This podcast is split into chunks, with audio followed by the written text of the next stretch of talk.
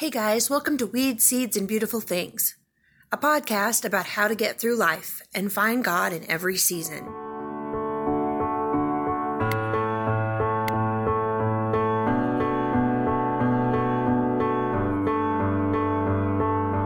So, how many of you guys have a a dream or something you're passionate about or something you feel like you've been called to do or something that you feel like maybe you haven't necessarily been called, but it's something that you feel like would be a good decision, but it involves risk, whether large or small, it still involves some some sort of risk, whether that risk be financial or just the risk of failure or the risk of you know being put in a bad position if it goes sideways or whatever.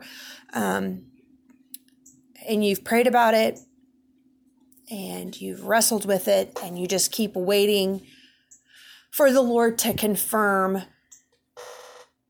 you know, that this is what you're supposed to do and to give you the next steps to take. Well, that's exactly where I am. I have wanted to be a speaker my entire life, and for a majority of my life, I was very sick. But even throughout that time, I still wanted to be a speaker. It's always been this passion of mine. Speaking and art have always just been like in my bones, like it's just a part of me. And I have prayed and prayed and prayed and prayed about it, but especially as I've been healing in the last year, I've put a lot of effort into seeking the Lord um, to hear his voice and get, I guess, reassurance and a strong answer that yes, this is what you're supposed to do. And on top of that, here is how you're supposed to do it. I keep getting nothing. I pray and I pray and I pray and nothing. I have this assurance that this is what I'm called to do, but I never get that direct answer to do it and do it in this way and do it this you know in this time and contact this person. And then everything that i have attempted to do has not worked out which makes me confused and start to think okay well what's going on? I know this is what you want me to do but why won't you just answer my prayer? And why won't you just tell me how to do it? So anyway i was talking with my husband this morning mm-hmm. and I asked him this question. I said, you know, why won't God just tell me? And my husband's response just kind of, I don't know, but it was like a moment from the Lord where the Lord was speaking to me through the words of my husband. And he said, Why does he have to tell you?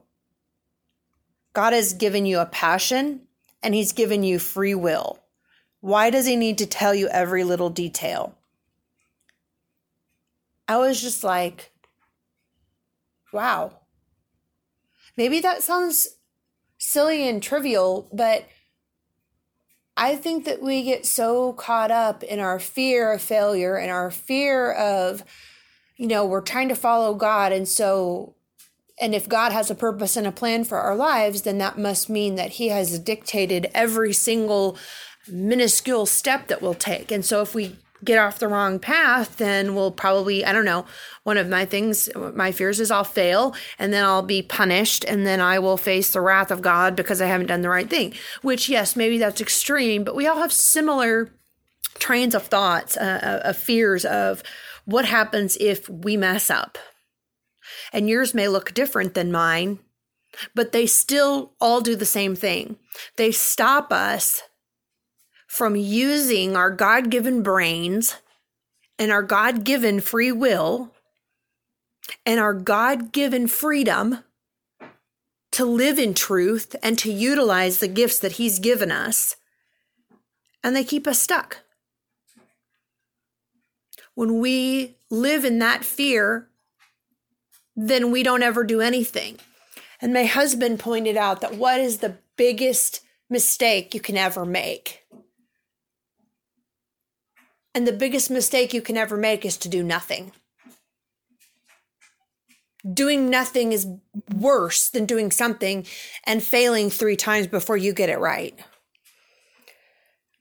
My husband then proceeded to tell me that maybe God has answered me already. He has given me the desire to speak, and that desire is God's calling.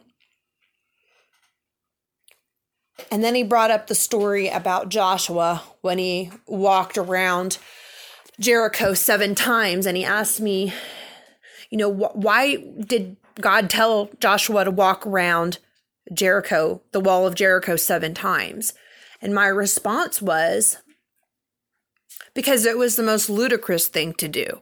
And it would show the people, the children of Israel, and the people that they were going to overcome that it was God and that that glory could not be taken by anybody because the plan was ludicrous and it was only God that could pull something off like that.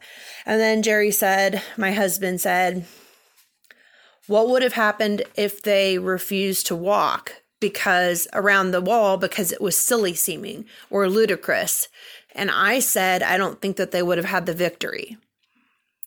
And that's the same thing you have a calling in your life or you have something that you know God has created you to do and you're good at it. And there is an opportunity, even if it isn't completely worked out in detail. And if you choose to do nothing, then that is the biggest mistake you can make. Because, yes, if you do something, you have a chance of failure. But if you do nothing, then that is the definition of being a failure. And the two are very different.